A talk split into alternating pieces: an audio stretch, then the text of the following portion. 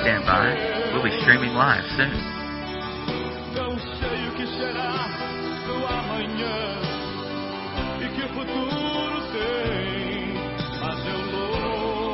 Please stand by. We'll be streaming live soon.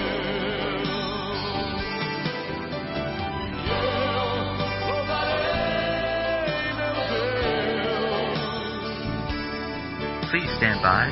We'll be streaming live soon.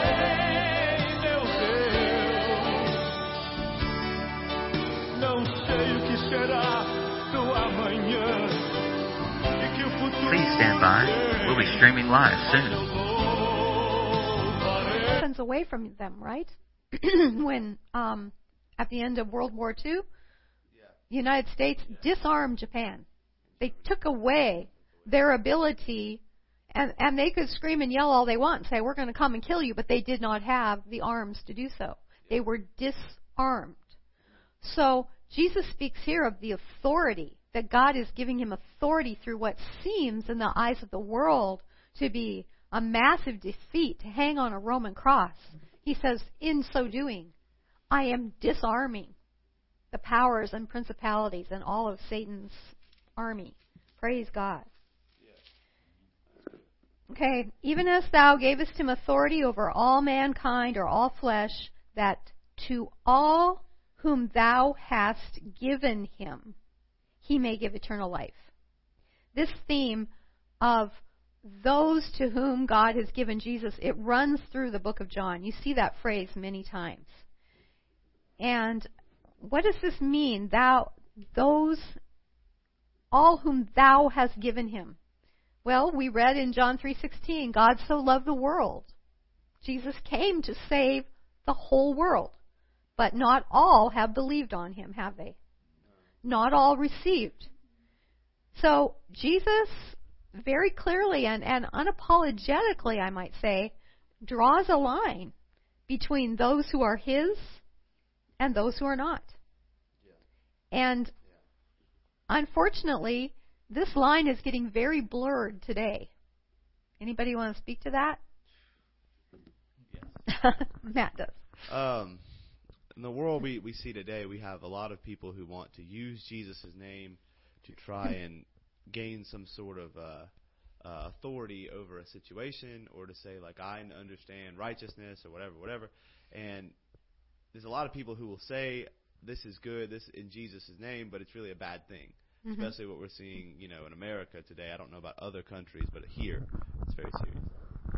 There are three voices the voice of God,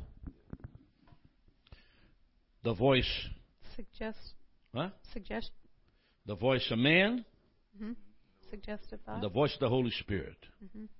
We, we need to discern which is of God and which is not. Yeah. A lot of voice of men speaking all kinds of things, but God will not make it uh, uh, approve it. It might be successful. It looks very successful. Yeah. There's a lot of people present, but there's no conviction. Where there's no conviction, there's not a presence of God. Yep. Kathy. And something else is um, that I'm hoping that the church comes back to is that Jesus comes with truth and grace. And a lot of times I feel like the church we we have half of a Jesus. So we have the grace, but he comes with the truth Yeah. too. Yep. That's right. And so he unapologetically speaks the truth there and says that there are some who who have him, some who are his, and there are others who are not. Um, that's that's hard for us sometimes to say to other people because we don't want to hurt someone's feelings. But as Kathy said, the gospel has to be spoken in love, but in full truth. Finally, verse 3 is where we're going to, that's as far as we're going to get today. Jesus is still praying. He's going to pray for 26 verses. so we've just begun this prayer.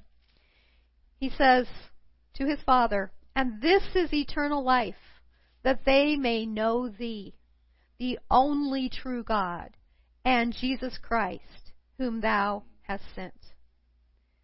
This is eternal life. If you want to know what is eternal life, he just told us that we may know God, the one true God. to know Him and Him alone as the only way, truth, and life. To know Him as He really is and not as we think Him to be. Amen? Um, so Jesus has said clearly, this is eternal life, that they may have a right set of beliefs. No.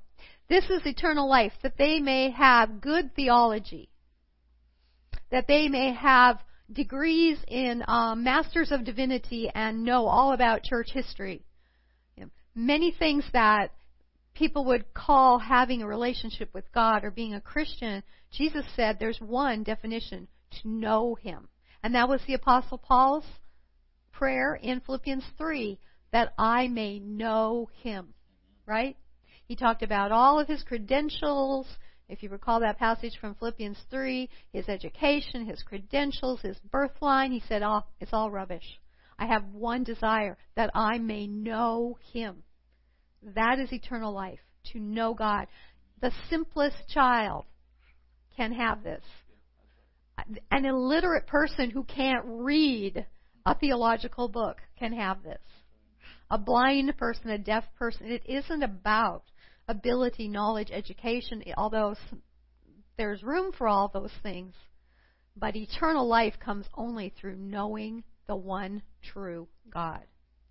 And I take comfort in um, Philippians 2.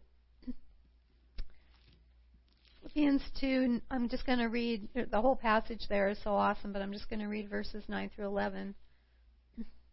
If I can get to Philippians, I keep flipping past it. Very good, yeah.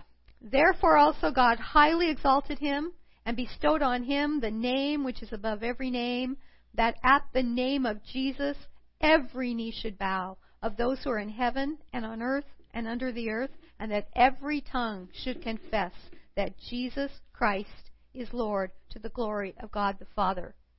This isn't if, this is when. Every knee will bow every tongue will confess.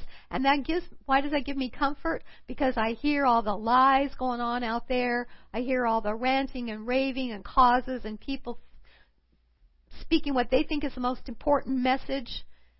But one day, every single tongue will confess that Jesus Christ is Lord.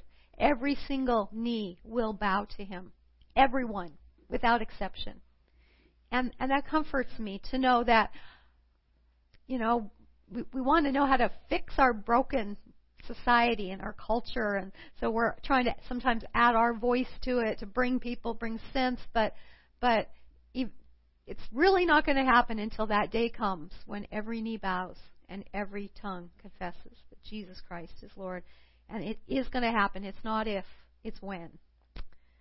So um there's much more. We've gone to verse 3. We have 26 verses of this prayer as Jesus interacts and pours out his heart to his Father. So we'll go more tomorrow as we see the heart and the purpose of Jesus and his Father and the motivation of Jesus in this prayer. Um, we're going to get to verse 11 and verse 26 where he begins to pray for us. Um, that we be one with the Father, just the way He is one with the Father. He's opening the way for us to have a relationship as close to the Father as He has, which seems impossible. but Jesus prayed it. So, coming full circle, this is a prayer that will be answered. Jesus prayed the impossible for us. Will his prayer be answered? Absolutely. Yes, absolutely.